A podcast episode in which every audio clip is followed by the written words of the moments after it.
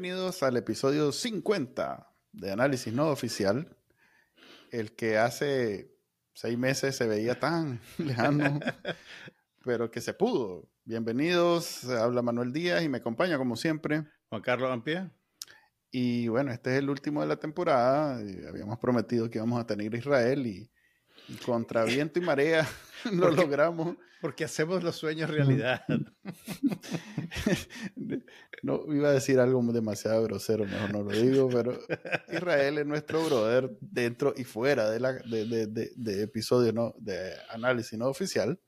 Así que era justo que lo tuviéramos como, como el tercero en la conducción y el día de hoy vamos a hacer un cierre en donde resolvemos todos los problemas de Nicaragua. Saquen lápiz y papel porque ya, ya tenemos la receta. Ya, se las dejamos para que ya mañana esto, esto esté funcionando. Vamos con eso ahorita y después hacemos el IPV como siempre. Bienvenidos a la sección de entrevistas de análisis no oficial. Como habíamos prometido en el último episodio de la temporada, íbamos a tener al fan número uno de este gustadísimo y prestigioso programa de televisión. Estamos hablando de nuestro amigo y tercer conductor no oficial de este programa, Israel Levite. Bienvenido, Israel. Sos el tercer conductor no oficial del programa no oficial. Muchas, muchas gracias, muchachos. Es un enorme honor poderlo acompañar en este emotivo episodio, emotivo para, para nosotros los fans, o sea, para mí. Ok. okay. Ah, en honor a la transparencia, este es como cuarta vez que tratamos de hacer este, este, esta entrevista. Y es parte de las razones por las que ya no vamos a seguir haciendo esto, porque un verdadero los problemas tecnológicos, penitencia. Los problemas tecnológicos le pasan una cuenta muy alta a Manuel Díaz, porque aunque ustedes no lo crean, la CIA no nos da ni un peso para logística, alimentación, refugio, para nada, pues. Sí, pero bueno, Israel, como siempre, este, cumplió su promesa de conseguirse las peores condiciones posibles. él, es nuestro canario para probar él y Eliseo. tecnología. él y Eliseo. no, pero he de decir que fue por su insistencia que dejamos de usar aquella plataforma que usábamos antes y empezamos a usar esta. Mm. Y aún y, la primera vez que lo hicimos, lo hicimos con él, precisamente para probar qué tan buena era y fue exitoso y, él siempre lo pone a prueba, pues él viene preparado con su con su tecnología de lo contrario, pues en vez de ser de cola, de, cola. de lo Yo creo que, la, gente de Riverside lo contrata, así como los que contratan a los hackers. A ver, vení, métete en mi sistema. Entonces le dicen a Israel, a ver, vení. ya, terminaron de criticar. Ya terminaron de criticarlo. Sí.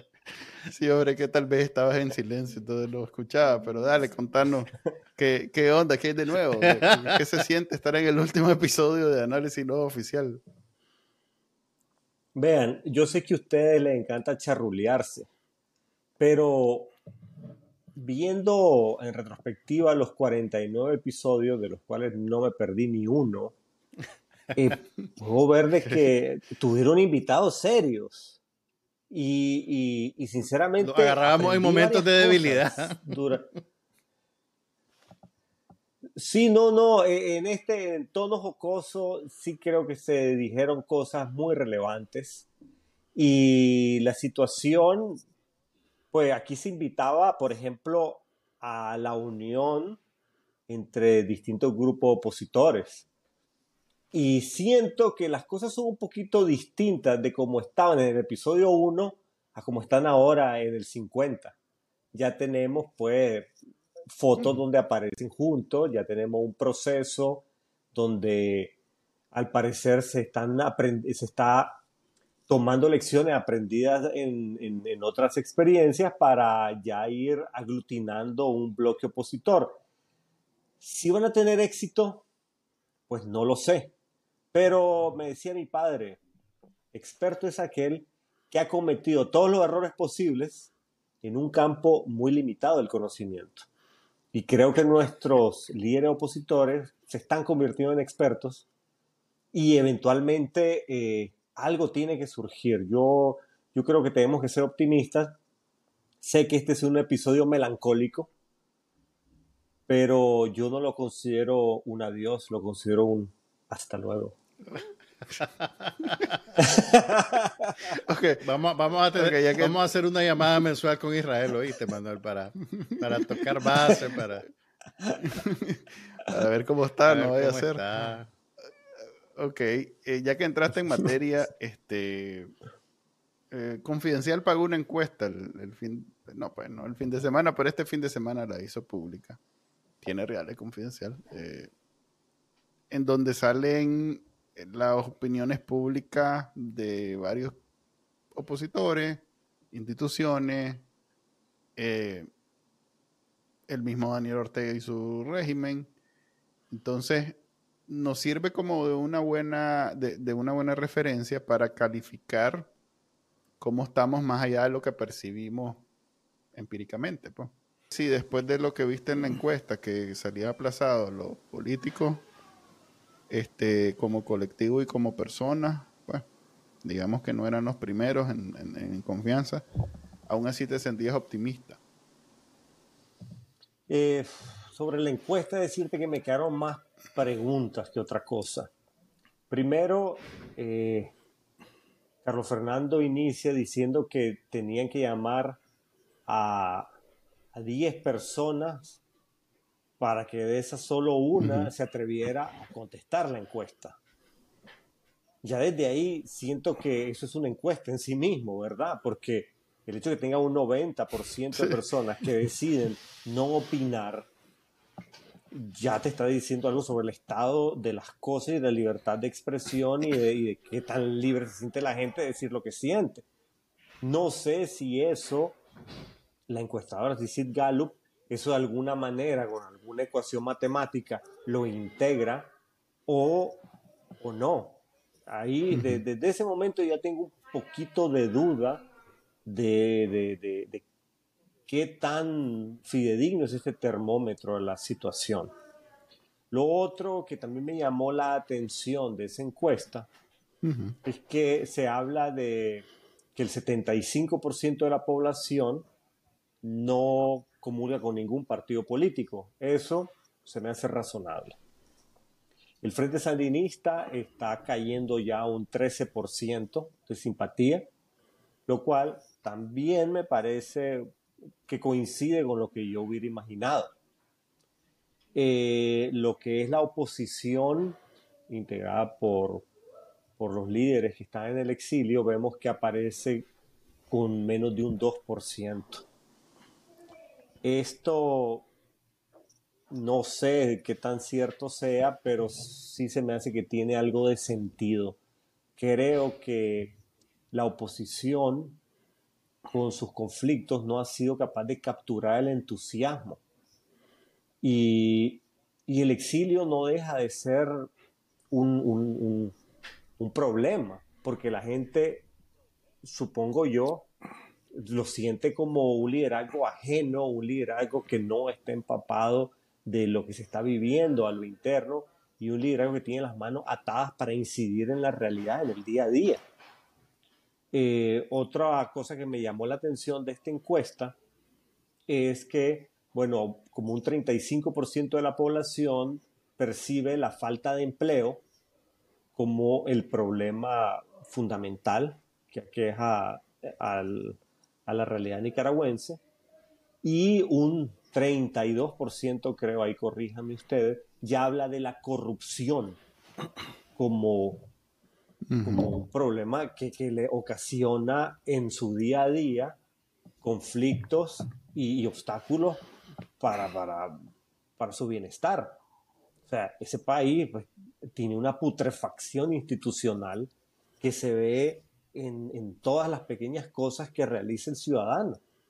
Porque un país sin ley, un país donde las autoridades ya no pueden ser elegidas, es un, monopolio lo que tiene el régimen y sus funcionarios saben que lo único que tienen que rendir es lealtad al de arriba y no un servicio de calidad al, pueblo, que es a quien deberían de servir. Entonces lo que estamos viendo es definitivamente una degradación de la situación a lo interno de Nicaragua y una incapacidad del bloque opositor de, de lograr afianzar una propuesta que realmente entusiasme a la gente. Yo no quiero ser cruel, ¿verdad?, con el bloque opositor porque pues, la, la, eh, una situación muy complicada. Es muy difícil luchar contra una dictadura que tiene, que está tan bien financiada por organismos internacionales, por los impuestos que, con los que está eh, esquilmando a la gente, por el narcotráfico, etcétera. O sea, eh, es difícil la situación y aparte, pues están en el exilio, los, montan, los pasan de la cárcel dos años, los montan en un avión y los tiran ahí en Estados Unidos a ver, a ver qué hacen. Entonces, yo creo que no hay que ser crueles con, el bloque opositor y, entender que son unas circunstancias bien difíciles las que están sufriendo estos seres humanos que son individuos como nosotros que tienen familia a las que responder, tienen, eh, necesitan eh, su patrimonio, su ingreso, ver dónde van a vivir, qué van a comer, etcétera. Que eso decanta un poco en la situación de análisis oficial.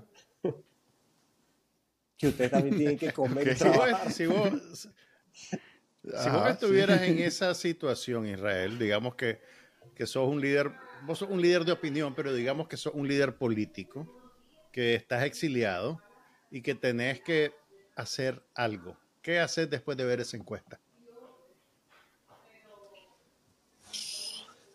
Eh, mira, lo que voy a decir es un poquito, eh, hasta me siento mal de decirlo, ¿verdad? Pero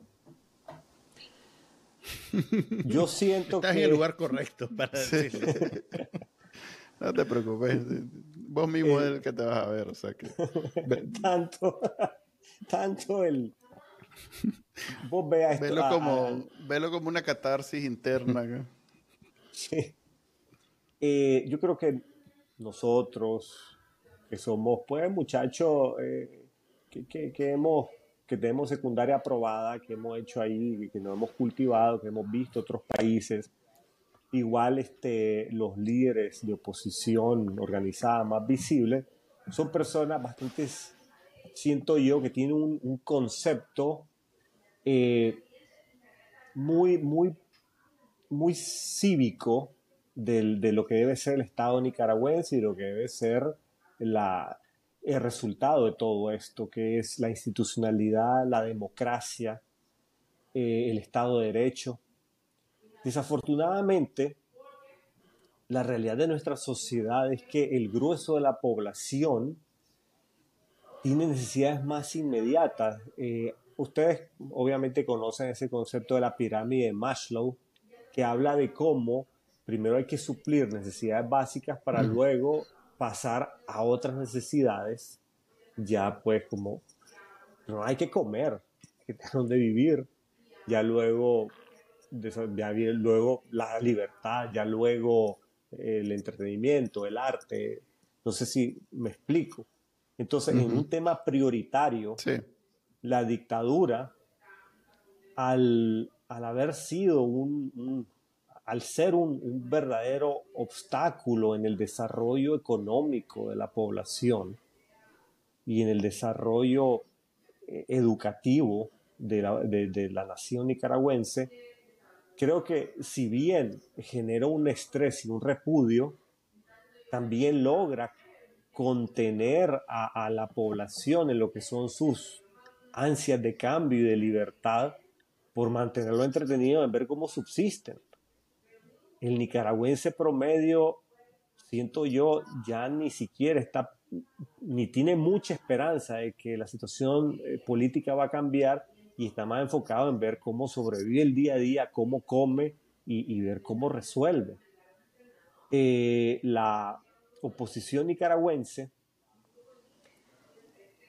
le, y es difícil, ¿verdad? Porque lo entiendo, como que ha fracasado un poco en conectar en esa necesidad de cómo la, el salir de la, de la dictadura en realidad va a impactar en el bolsillo del Nica de a pie el Nica de a pie ve los choques entre los políticos como un tema de élites que no le incumben.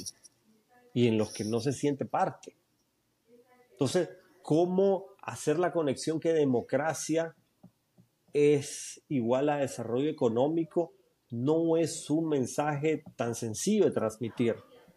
Y a veces siento que tal vez en, lo que es el ejercicio del, del, poder en Nicaragua, que ha sido históricamente caudillista, que ha sido históricamente de figuras, de, de, cabezas casi mesiánicas con las que el pueblo se identifica y dice, yo voy por ese, por ese caudillo, por ese líder hasta la muerte, a la sociedad nica le, le está siendo difícil conectar con todo un con estos grupos, con estas siglas, con estos eh, líderes que no terminan de ser líderes, sino como que son un grupo ahí que, se, que debate y que, y que se, se, están ahí con los distintos liderazgos. Tal vez, digo yo, y di muchas largas a esto, lo que está necesitando la oposición es aterrizar un poco en el, en el imaginario colectivo nicaragüense y el imaginario colectivo nicaragüense es alrededor de figuras, de una figura específica que venga y genere pasión. Y sí, me va a decir, bro, entonces más de lo mismo. O sea, ¿cómo vas a curar la enfermedad con otra enfermedad? Suena.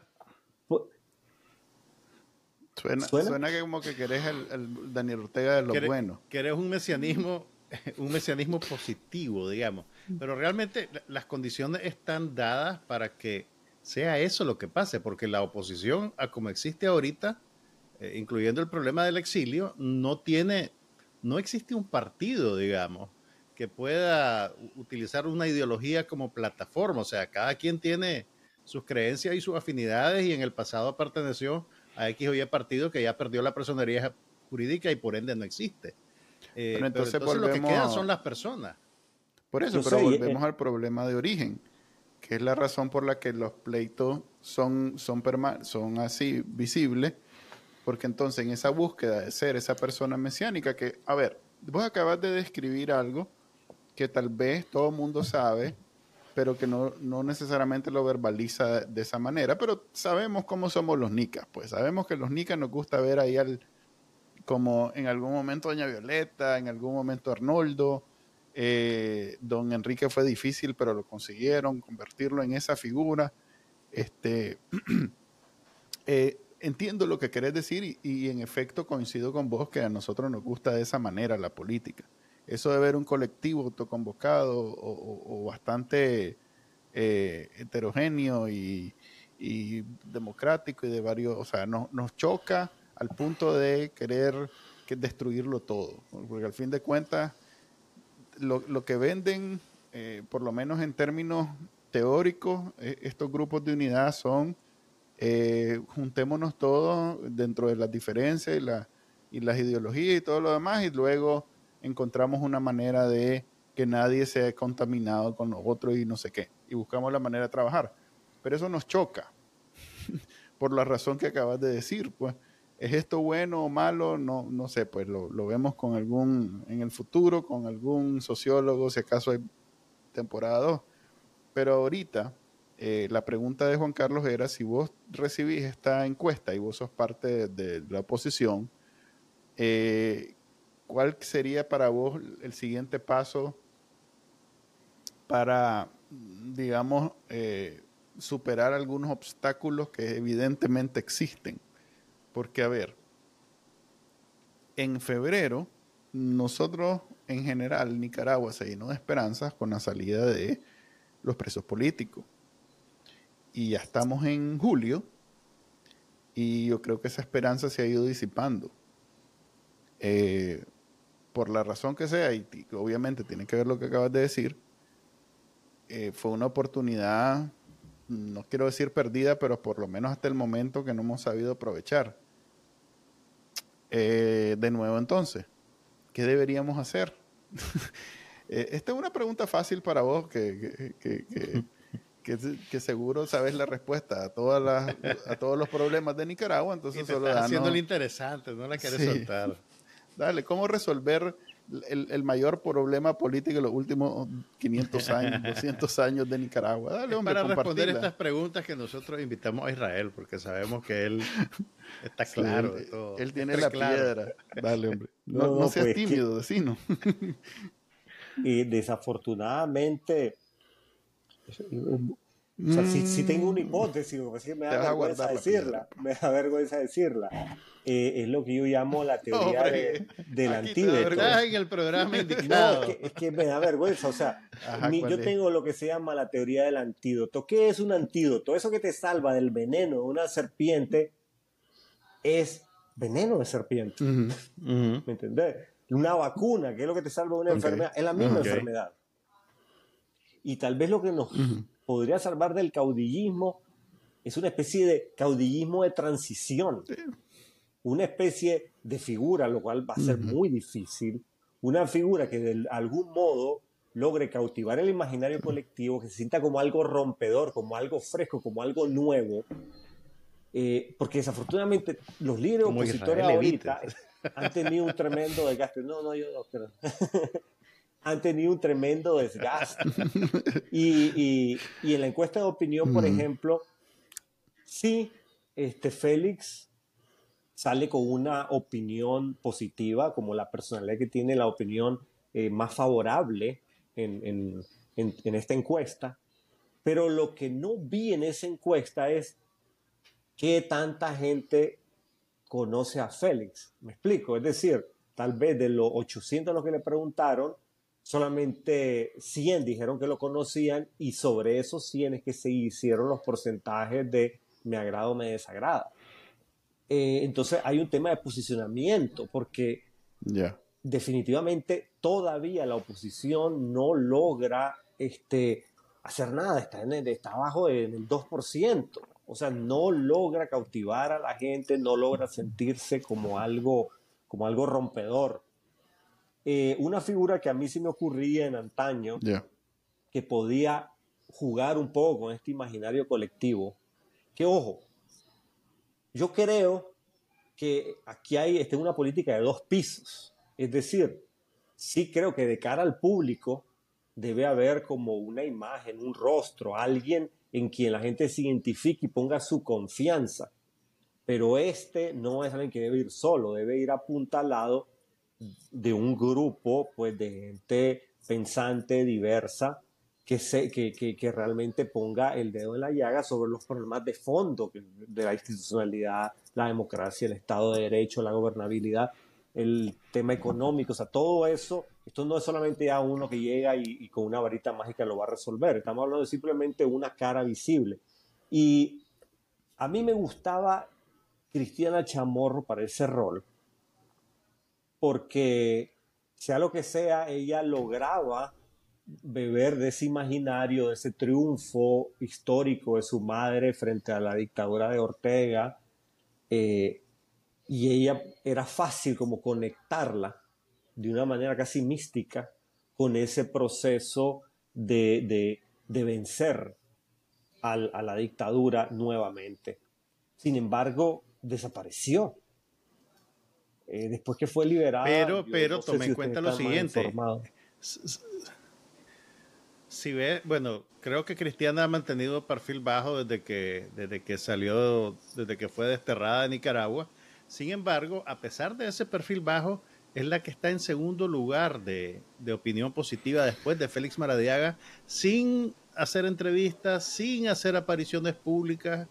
Entonces, y, y tampoco sin manifestar públicamente cuáles son sus planes a, corto, mediano ni largo plazo. Entonces, probablemente vos tenés algo de, algo de razón en lo que estás diciendo y ese capital político que ella tiene aparentemente no se ha erosionado a pesar de su, de su retiro, digamos, de, la, de la vida pública. Pero ahí entra en, en, la ecuación lo que decía Israel, pues puede ser que si a Félix lo conocen 100, a Cristiana puede ser que la conozcan 20, porque no es una personalidad fácil de, de, o sea, por lo bueno en los últimos, no sé, 20 años, no es alguien que ha estado frente a los medios permanentemente. Es que, fíjate que no lo necesita porque... Félix los últimos cinco, pues. es que eh, aquí esto es algo desafortunado en nuestra cultura. O sea, yo no estoy diciendo que esto me guste, estoy diciendo lo que leo que es. Yo, Te va a agarrar tipo, tipo el tío tipo el tío Arturo Cruz que decía, bueno, aquí lo que va a pasar es un aterrizaje suave y no sé qué. Él está recetando el aterrizaje suave y ahí así quedó. Así que de ahora en adelante, Félix. como que lo inventó. Sí, Israel acaba de, decir todo esto y, él lo quiere, él lo defiende. Él quiere ser el jefe de campaña. Él quiere ya, ya está dicho, ya, ya está hecho, ya no hay nada que decir. Okay. Ahora viene la, la, ola de tweets. Ven, yo sabía que Israel Levite era pro-cristiana. Sí. No, no, a ver, yo, yo a Félix lo quiero, es mi amigo, es una persona a la que le tengo una profunda estima. Yo he andado, ¿me entendés?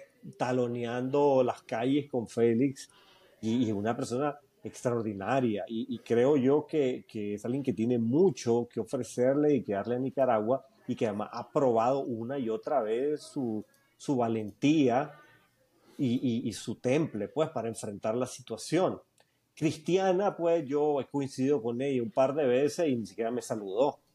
Es decir, no me pareció. Ah. Esto es un tema personal, ¿verdad? Pero ni, ni siquiera me pareció que, sea fuera, una lección, muchachos. Que tuviera mucho. Saluden a todo el mundo. o sea, ni siquiera me, me, parece, me pareció en ese instante que tuviera mucho don de gente. Pero aquí yo no estoy hablando de mis simpatías personales, estoy hablando del de, el tema de la marca, lo que llaman el branding. Ella sea lo que sea, solo por ese capital político que tiene cada uno. Tiene, ya, ya, porque el Nica, brother, yo cuántas veces viví eso, que, ah, vos sos hijo de fulano, ah, vos sos sobrino, ah, vos sos hijo de la no sé qué. Todas las referencias en Nicaragua a la hora que te conocen, que te presentas, etcétera, son de algún familiar que conocieron, no sé qué, y todavía está metido ese tema de los apellidos de la familia, que a mí no me gusta, porque a fin de cuentas creo que el individuo tiene que responder por sí mismo. Pero, sea lo que sea, son referencias, eso hemos Pero ve qué curioso, qué curioso que... Sí, qué curioso que no funciona al revés, porque aquí está uno de los hijos inútiles de Daniel Ortega, el que canta, ¿cómo es que se llama? Lauriano, y se sale remangado sea que la verdad es que más bien hicieron la allanada confidencial de incluirlo en la lista. Porque, a ver, seamos claros, la razón por la que no estoy aquí yo en esta lista de periodistas más, más creíbles, ni Juan Carlos, ni Israel para tal eh, efecto, e, es que no estaba en la pregunta. Y el ¿Estás seguro? ¿Estás seguro? No, no, fue una pregunta abierta. no, no, no. Preguntaron por cada uno, entonces la lista está a ver, ¿vos qué pensás de tal persona? Manuel, me Manuel, parece increíble. Manuel, no, pongas tu autoestima en dependencia de la encuesta. Yo no sé, yo ahí debería estar. Aquí. No, ah, la puchica, qué daño nos ha hecho Sid Gallo. Pero bueno, a ver, ya en serio. y, por eso también Manuel está acabando con este programa. Sí, ya, porque son unos grandes ingratos, no me pusieron ahí con... Fíjate que yo al comienzo decía, seguro es porque solo son periodistas. Pero ahí está mi tío, ahí está mi tío Aymera Llano, que tiene cinco años de no ser programa. O sea, que ¿cuál es la excusa? Te hizo el feo. Te, hizo el feo, Sid Gallup. Mm, Mira, yo te diría, gracias a Dios que no estamos, porque vos querés salir con los mismos puntos que Alberto Mora. o abajo de Alberto o que, Mora. O que Absalón Pastora. Eh, tampoco está tan lindo de vivir, que debe estar bien alto en la parte del revés. Así, que, eh, así que, pues, aprecia, aprecia mejor el lado bueno de la cosa, Manuel. ok, a ver, hay un detalle. Acabas de mencionar esos dos políticos y yo vi la entrevista que le hizo Carlos Fernando a Eliseo y a Peraza, en donde básicamente los arrincona y les dice, ve, pero aquí la iglesia sale bien alto y ustedes salen aplazados. Y en efecto, el 70, y, a ver, el 79, el 80, cerrémoslo en el 80 porque la ¿cómo se llama cuando el, margen de error es 3? que puede ser 82 incluso.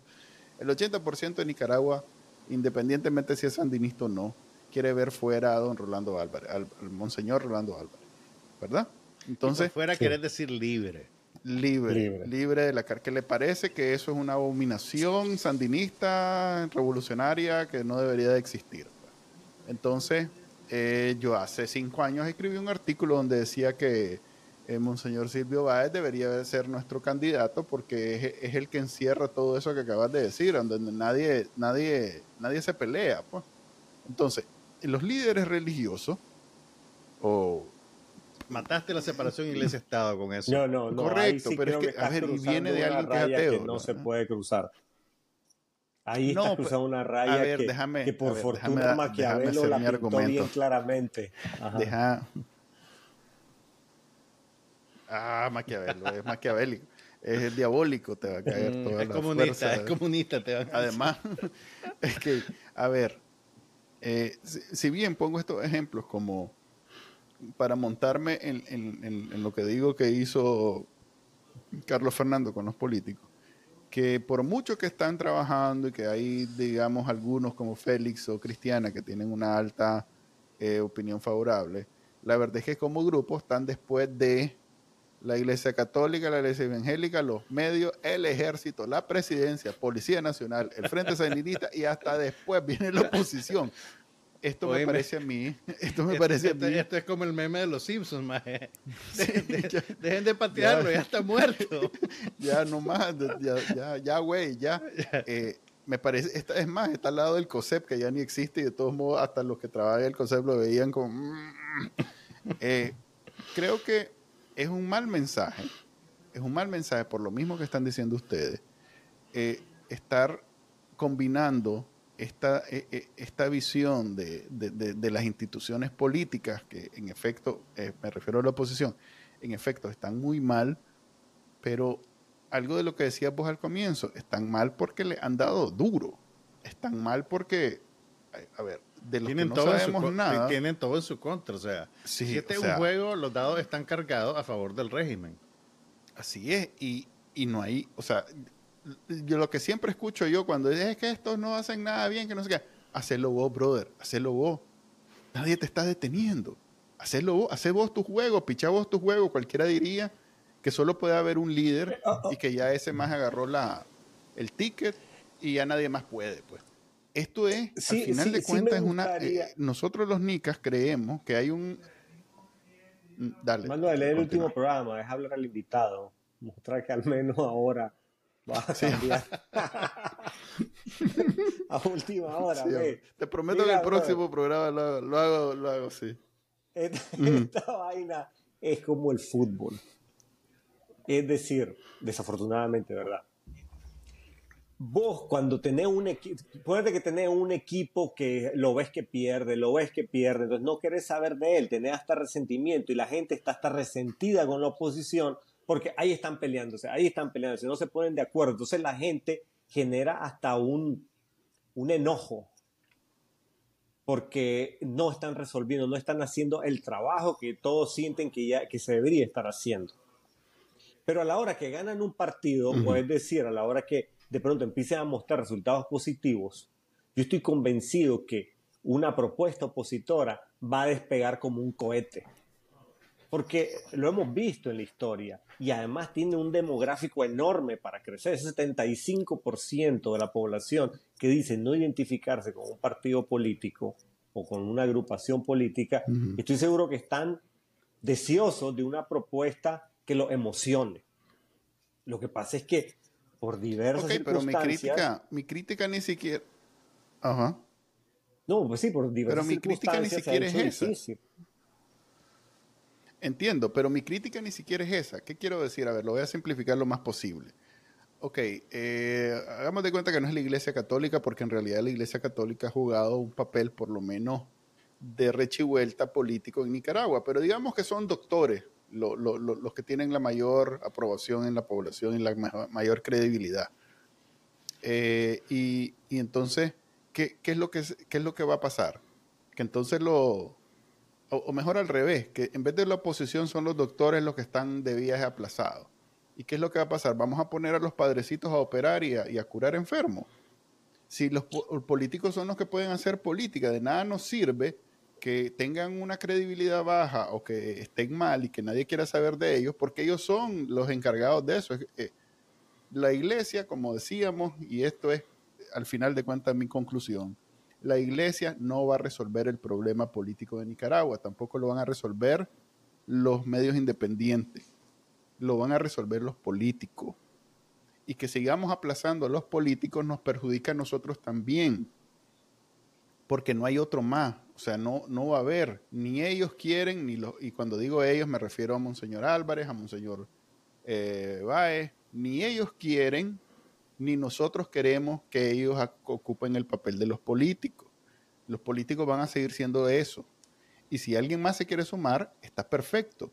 Pero debemos recibirlo con los brazos abiertos. Yo recibo hasta el más tóxico de, esos políticos que la gente hasta que frunce la cara cuando aparece hasta eso recibo yo, porque ya sé que es, ese más está dispuesto a hacer algo que yo no estoy dispuesto. Que bueno, ya ahora me metí al tal Monteverde, hablamos. Claro, no, lo que pasa es que no estamos, no estamos comparando peras con saca, tu carnet, saca tu carnet de Monteverde. O sea, la, la, Iglesia Católica es una institución milenaria y le estás comparando con algo que todavía no existe, que es un, un, una institucionalización del bloque opositor sobre el cual la gente pueda opinar.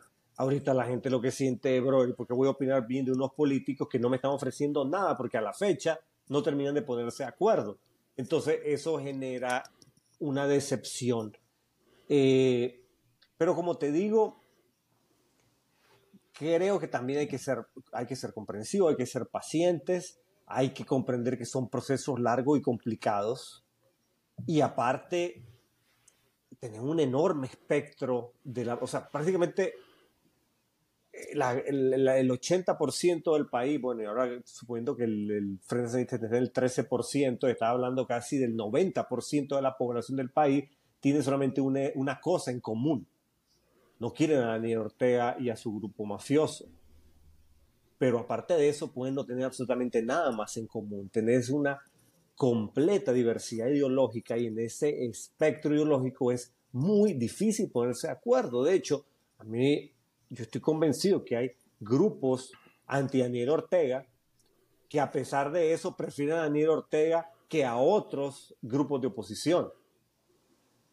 Eh, es decir, lo que estamos queriendo lograr es prácticamente una proeza. Esa unión de grupos opositores es algo muy complicado y quizá eh, no se puede hacer. Entonces, dado eso, yo soy más partidario de, una opción más casi como de, de, fuerza, por decir así. Una figura potente al que se van a ir uniendo los otros para no quedarse afuera. Porque finalmente, si vos tenés una mm. situación donde la oposición es un, es un llano y todo el mundo pesa lo mismo porque queremos ser muy democráticos, finalmente con uno que discrepe, ya sea porque es conflictivo, ya sea porque eh, está pagado por la dictadura para socavar la unidad, o ya sea porque tiene razón, pero es muy conflictivo, ya solo con eso ya nunca va a llegar a un acuerdo necesitas una punta de lanza, un, proyectil que vaya y allá que se vayan pegando los demás. Lo que estoy pidiendo es criticable, sí, sí es criticable porque es un poco más de lo mismo, pero necesitamos generar un entusiasmo. Ok, eso quiere decir, a ver, ¿qué pensás entonces de iniciativas como la de Monteverde, en la cual ya Manuel está matriculado, a no ser que saque un comunicado diciendo sí, pero no, tal vez. Pero a ver, no el, el, mm. proyecto de Monteverde para vos tiene, tiene futuro. Primero, yo siempre voy a considerar positivo y voy a avalar cualquier iniciativa de diálogo entre los grupos opositores y Monteverde yo lo veo casi pues como como un taller, como una, una técnica de comunicación que está logrando acercar algunos extremos del, del espectro ideológico de la oposición. Desafortunadamente volvemos a lo mismo. Monteverde no puede invitar al 100% de la oposición y van a haber algunos que, ah, es que no me invitaron, va a salir Manuel. No, es que yo estaba aquí al lado y no me tomaron en cuenta, yo soy un periodista que también... Y de eh, pronto... Pero dice, hice yo mi propia invitación. Y, Manuel es autoconvocado. Sí, yo, yo, yo de colado. Y vos viniste y solo firmaste abajo y dijiste yo también. Y yo firmé abajo, me gustó, la redactaste Todavía hay peores. y me han llamado. Formas A mí no me han llamado y creo que a vos tampoco, ¿verdad? No, a mí sí, a eh, mí sí, a mí sí. Lo que pasa es que, lo que, pasa es que todavía no, no estoy claro de que hasta dónde puedo ir con mi con mis tapas alastes a decir todo lo que, lo que he visto, pero, pero ahí, ahí estoy ya, este, por lo menos de oyente, pues no estoy, no estoy mandando porque... Todavía no has quemado el puente. es cuestión de tiempo. todavía no he logrado. Manuel está levantando la mano. no me ven, todavía no me ven. Ahí está, pero fíjate, a, a, vos te llamaron, a mí no. Yo me enojo por eso, no. De hecho, uff, qué alivio, porque tengo un montón de cosas que hacer. Y porque finalmente saca un, saca un comunicado Israel. Lo, único, lo único que, implica. Ahí, yo voy con este más, eres el rey.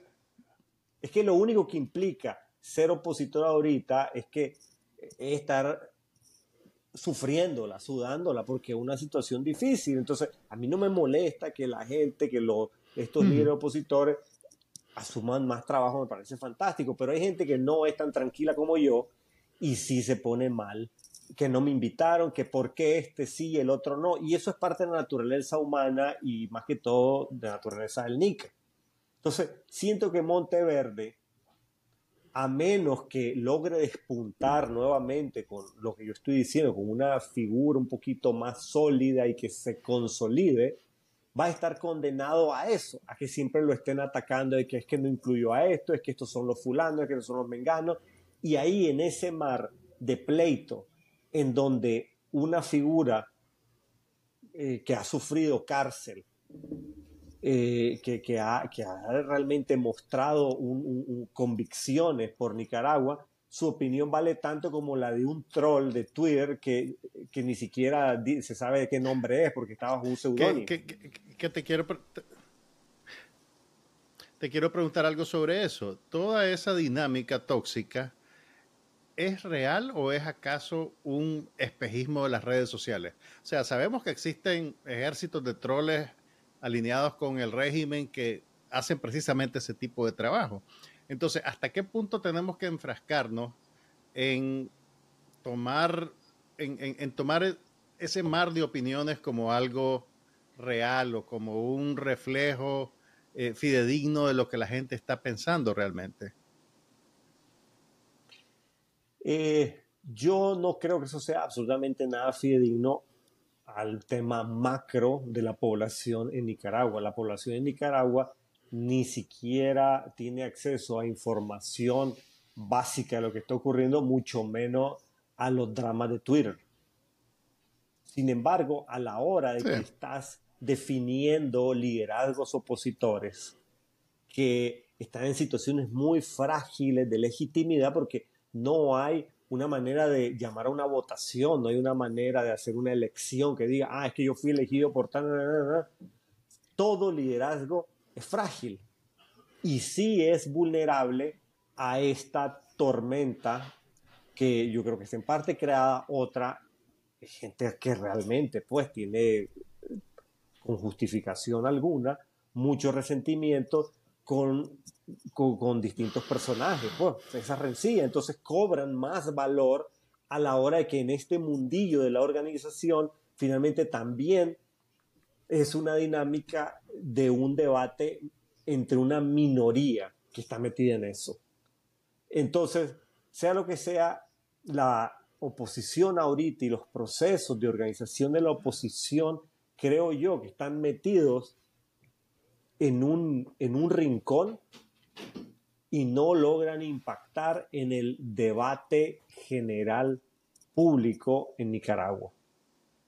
Y es un desafío enorme, o sea, yo me siento en el lugar de ellos y sí me aflige, pues, porque bien, va a ser muy difícil cruzar esa, esa frontera. Por eso es que sigo insistiendo con esta idea de tal vez el mecanismo más fácil en vez de hacer tanto debate, tirar una figura y que la gente diga, yo voy con esa figura.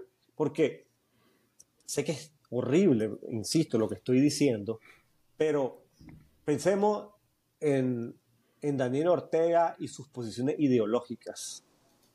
el votante Daniel Ortega ni siquiera piensa en las posiciones ideológicas de Ortega, porque no las conoce ni las entiende. Simplemente deposita confianza en Ortega y Ortega un día está besándole los pies a los gringos y otro día está peleando contra los gringos y luego firma un acuerdo de no sé qué con los gringos y luego recibe no sé cuánto dinero de los gringos y luego se vuelve a pelear con los gringos. O sea, no tiene ningún tipo de coherencia. Y el votante Daniel Ortega ni siquiera intenta entender al comandante, simplemente dice, el comandante obra de maneras misteriosas.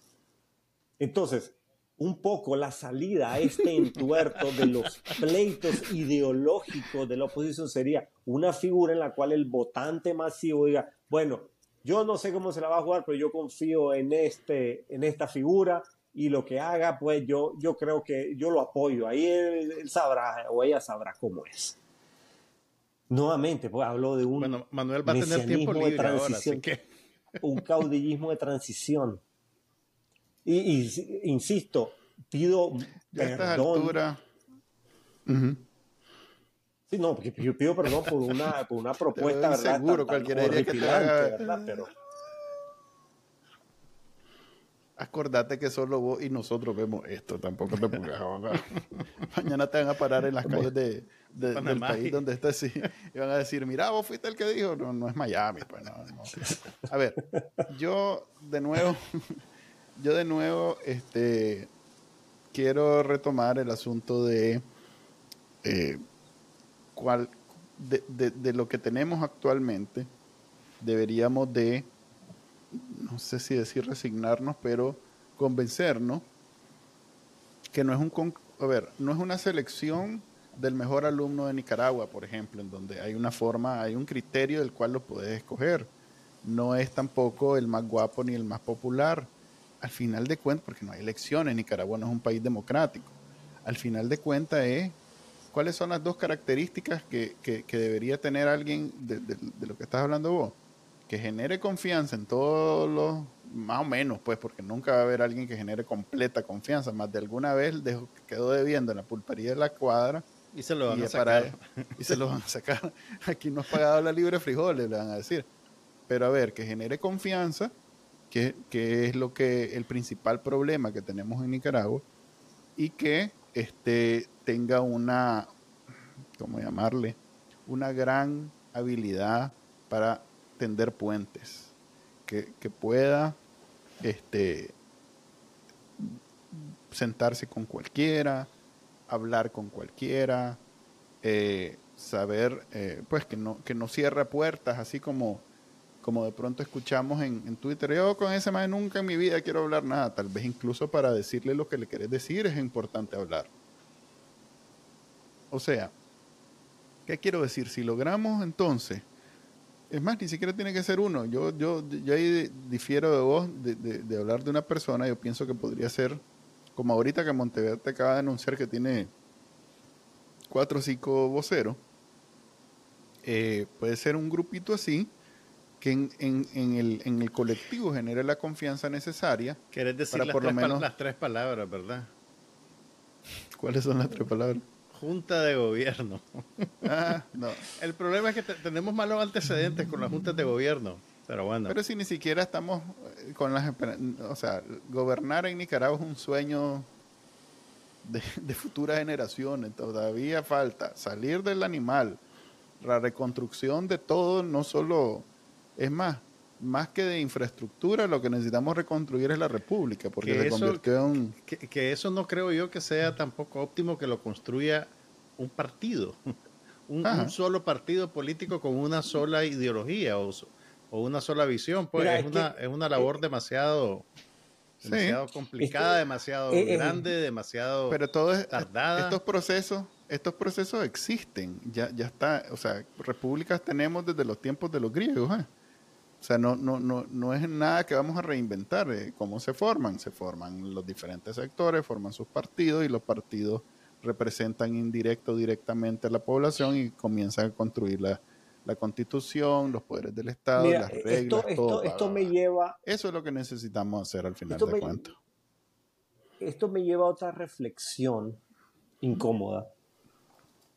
Eh, y de hecho, la tuve a partir de un episodio de ustedes. Fue con Andrés Pérez Baltodano.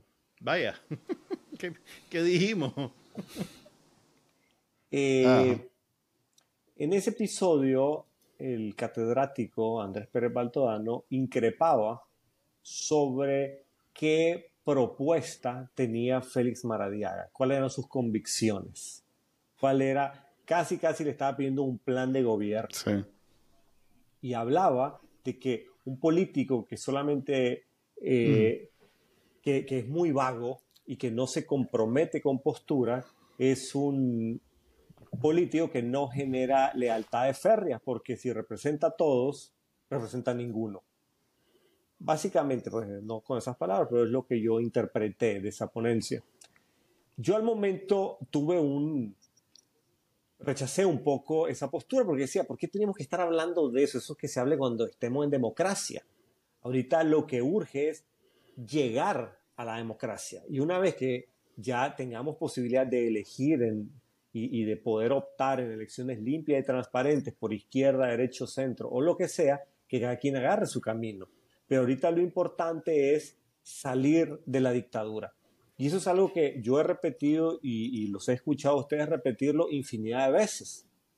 Sin embargo, he llegado a la conclusión de que eso no vende.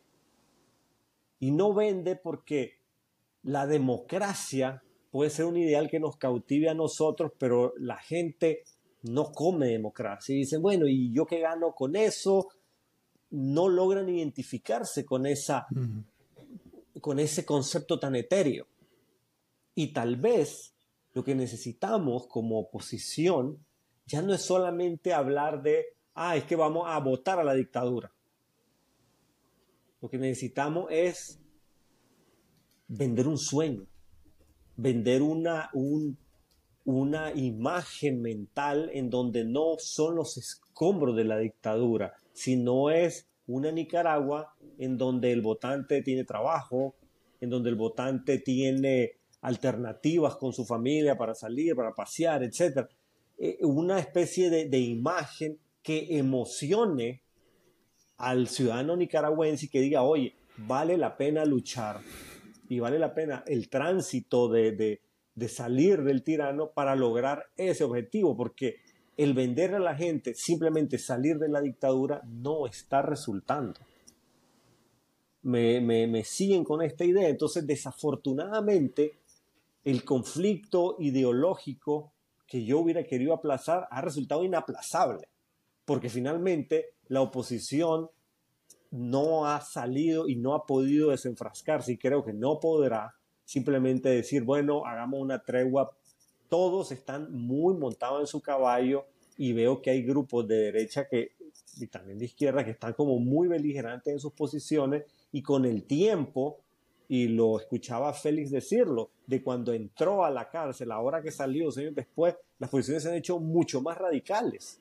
Es decir, el debate ideológico ha resultado ser ineludible. Dicho eso, quizás lo que toca es empezar a abrazarlo.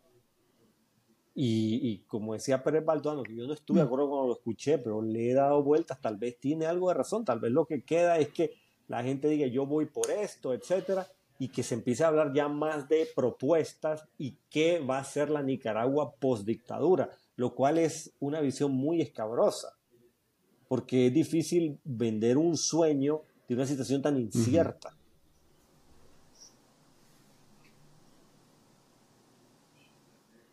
Sí, pero tenés razón que ah. si logramos, si logramos que los políticos sean claros en sus convicciones y, transparentes y, y, todo el mundo sepa pues para dónde van y que no es una alianza o un casamiento de por vida.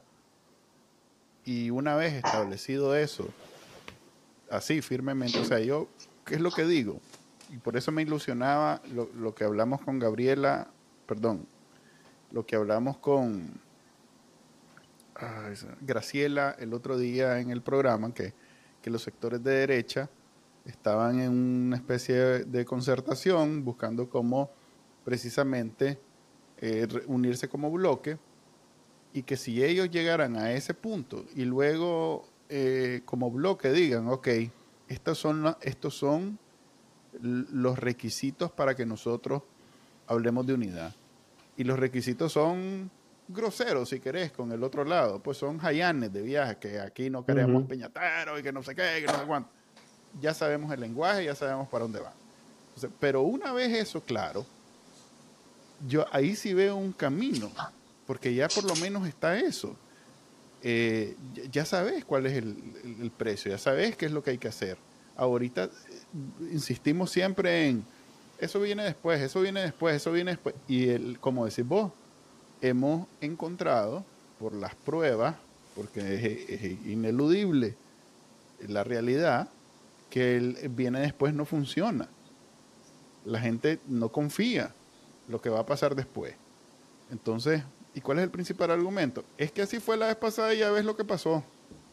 es que después de Somoza cualquier cosa y mirar lo que pasó. O sea, de alguna manera estoy, coincido con Israel y, hago mío su argumento y, y qué bonito que por lo menos en el último programa encontremos. espérate, espérate no me has preguntado qué pienso.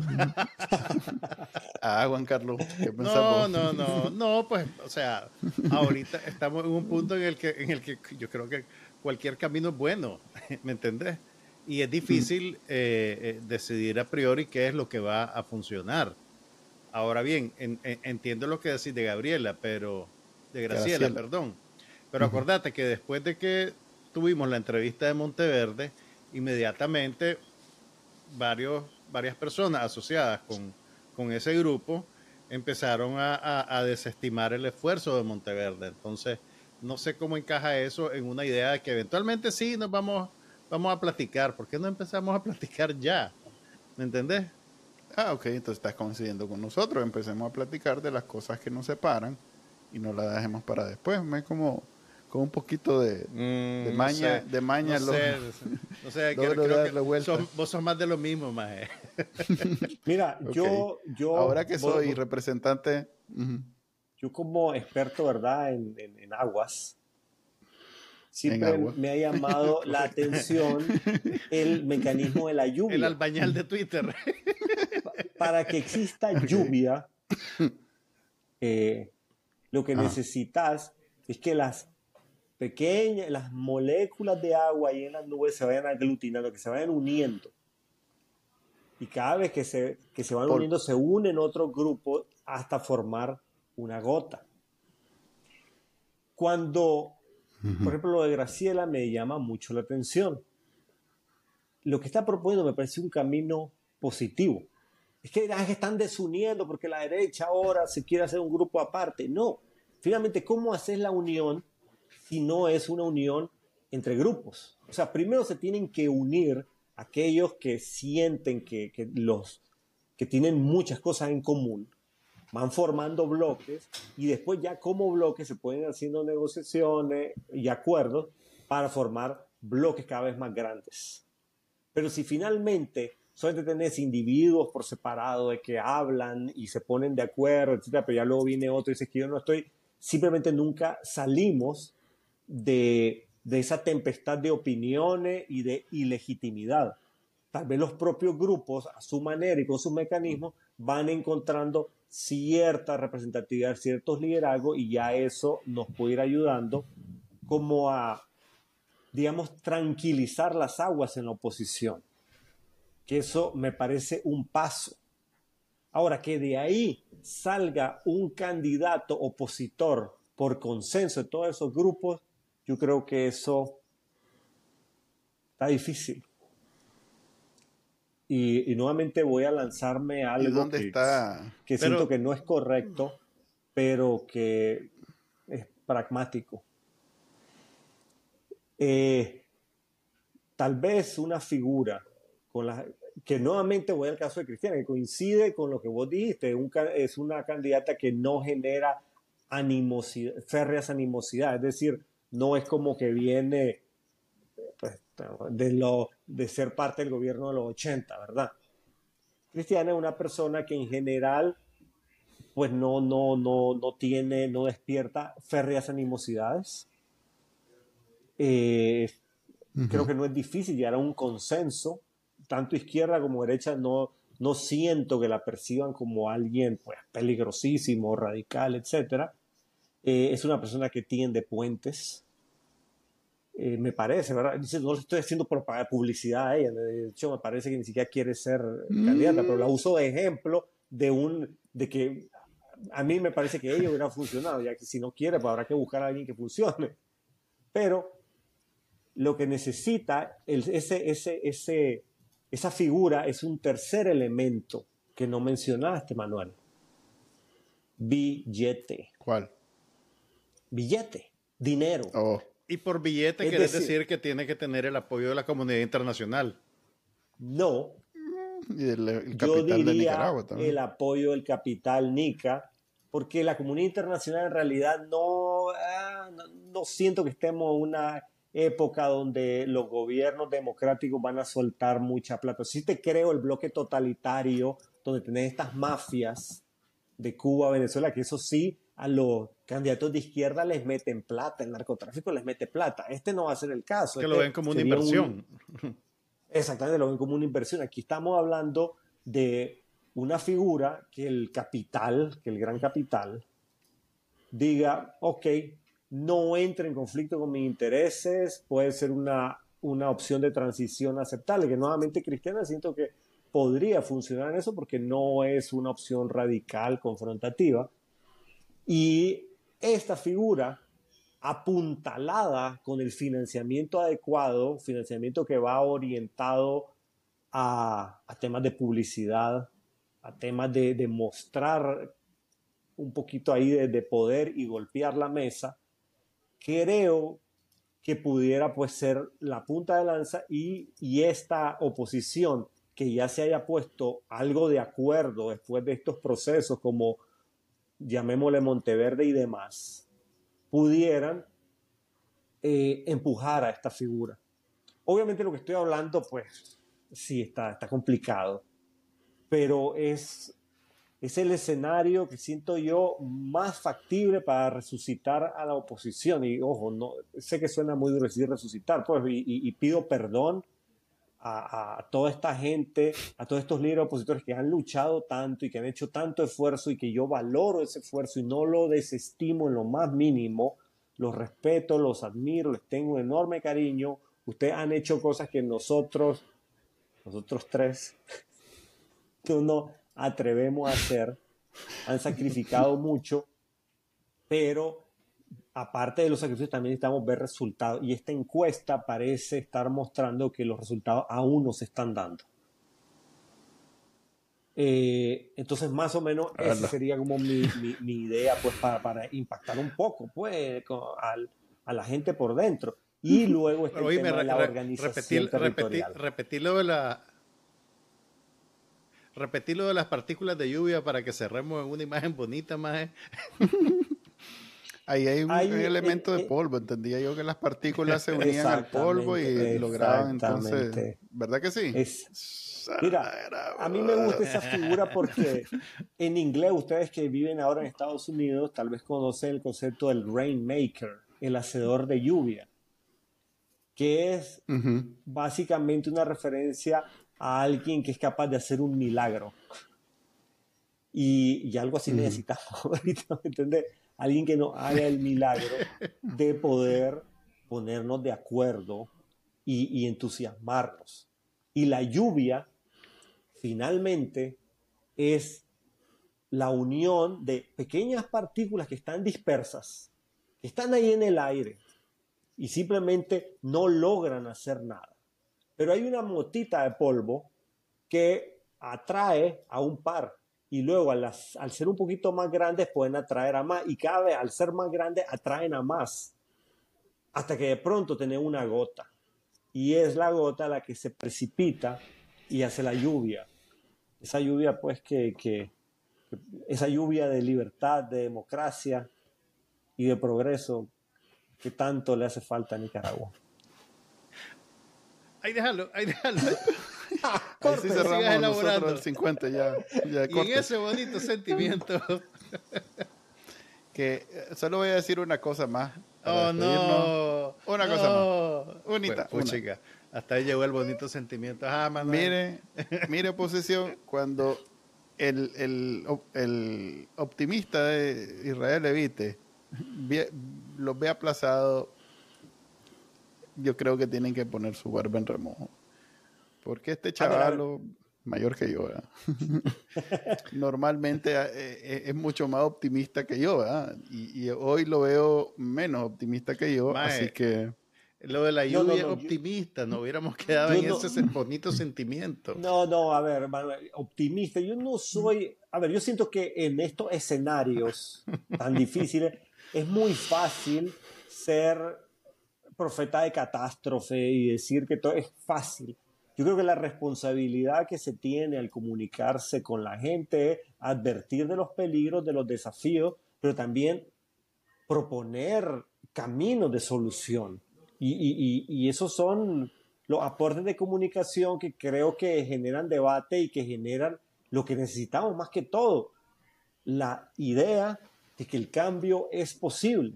Finalmente el cambio es eso, un montón de gente que se une y que tiene la idea de que algo mejor es posible.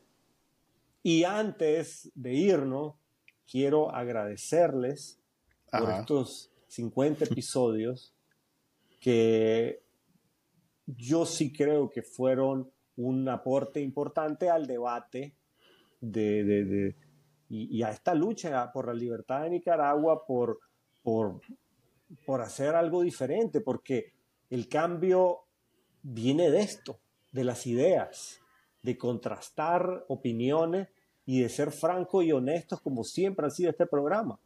Porque si algo los diferencia es esa honestidad y le agradezco mucho.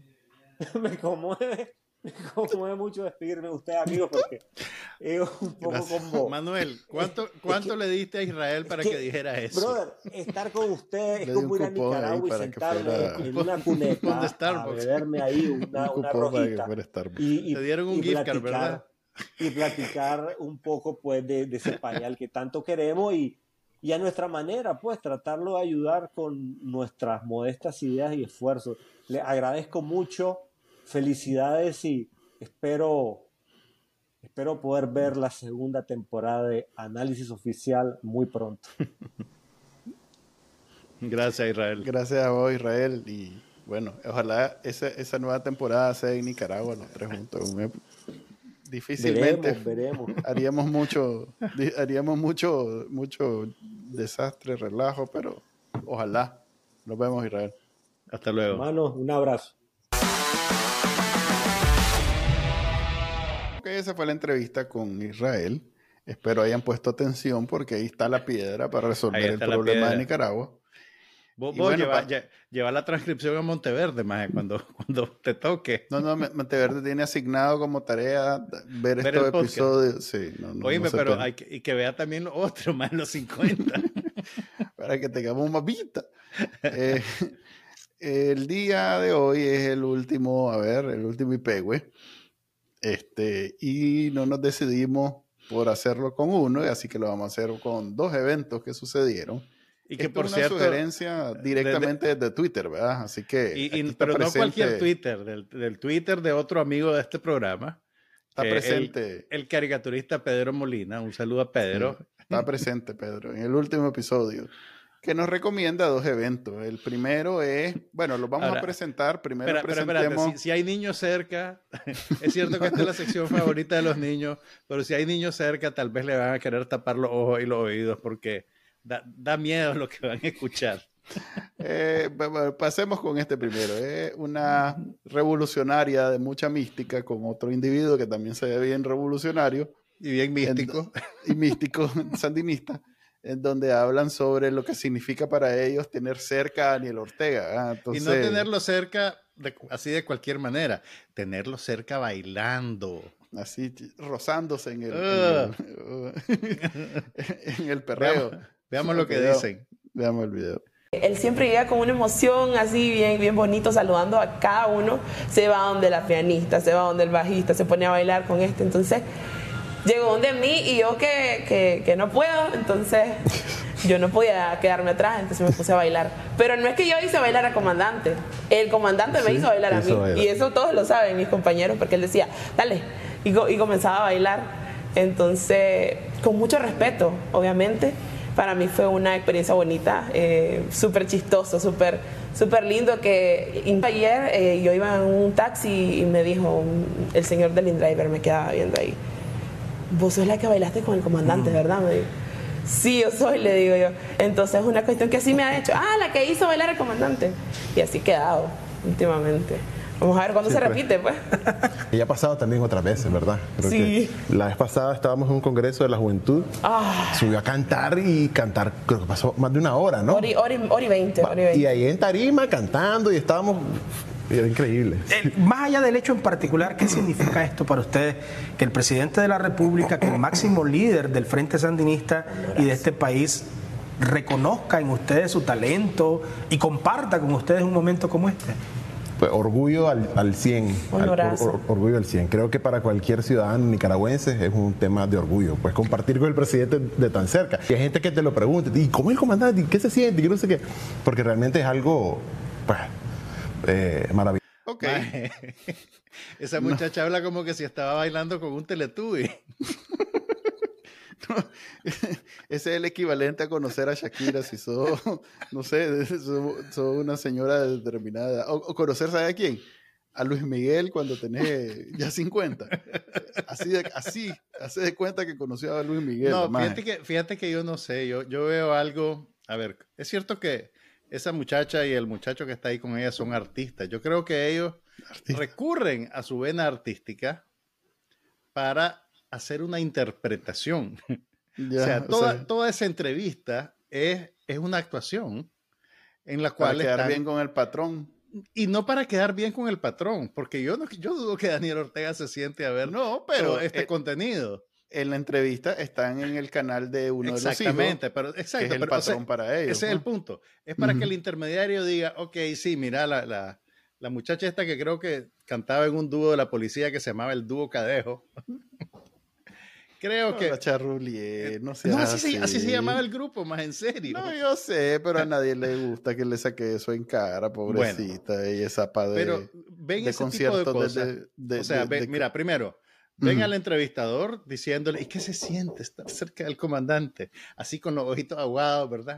Y la muchacha que contesta, ¿verdad? Y el otro que mete la cuchara. Entonces, el tamaño de la canasta navideña va subiendo, más con cada, con cada mención, pues, ¿me entiendes? Hay abanico, después viene Hay abanico, hay tostadora, Cuidado, microondas. sacaron, sí. No, yo creo que ya está en nivel iPad de esta chavala. ¡Alá! iPad chino, sí.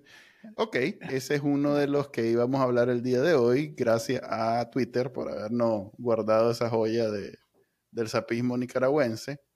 El segundo que vamos a hablar es uno internacional, porque si bien es otro sapo.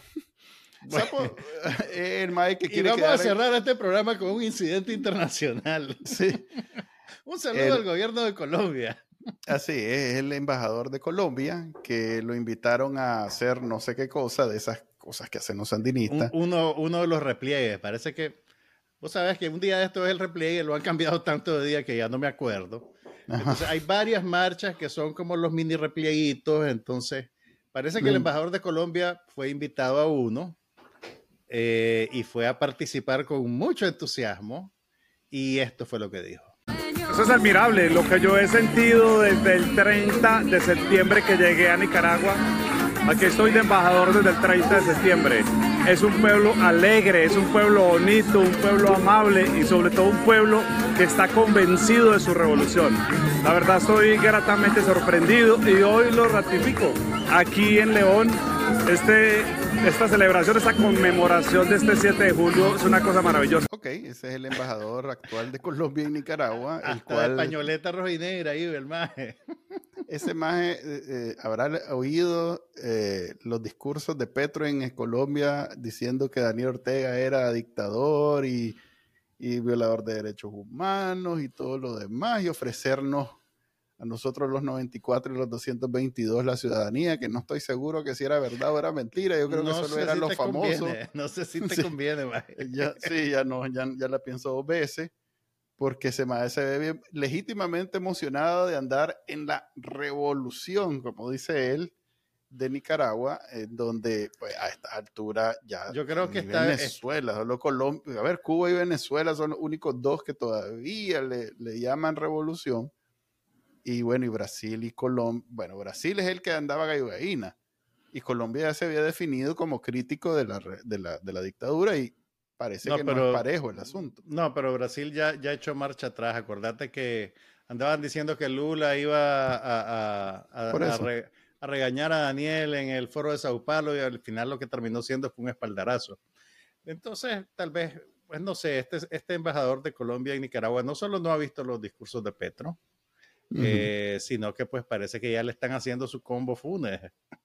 Ah, bueno, puede ser como el de Taiwán, que, se convirtió en sandinista después que lo corrieron a Taiwán. Acordate que este embajador, antes de que lo nombraran, estaba siendo investigado por tráfico de sustancias. Hubo un episodio, oh. creo que en un avión, en un vuelo interno en Colombia. Oh, no sabía Y su, incluso su nombramiento pues, estuvo puesto en tela de duda al principio, ah, pues porque no sabían qué iba a pasar con esa investigación entonces no te puedo decir exactamente qué pasó, pero el señor ya está alegremente participando en el ah, repliegue 3.01, quién sabe cuánto.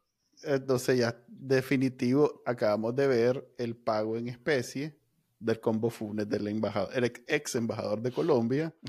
ahora todavía embajador de, Colombia. Te aseguro que viene, viene en el fax, viene en el cable la, la, la destitución y el nuevo, el nuevo ciudadano nicaragüense, como sea que se llame el señor. Creo que está siendo optimista, pues, pero de ahí.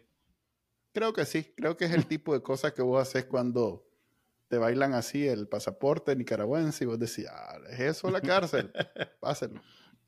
Ok, ese es el IPW del último episodio de Análisis No Oficial. El, el IPW final.